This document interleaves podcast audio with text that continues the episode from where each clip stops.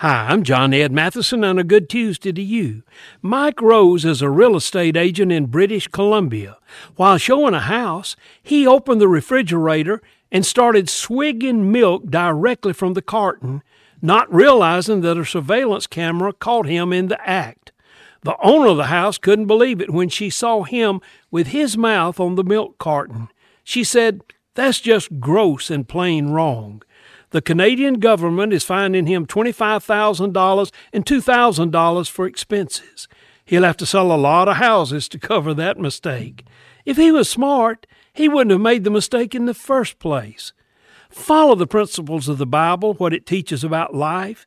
Then you don't have to worry about surveillance cameras or an unexpected glance from someone. Hey, if you study and follow the Bible, it will save you a lot of hurt, a lot of money, and a lot of embarrassment.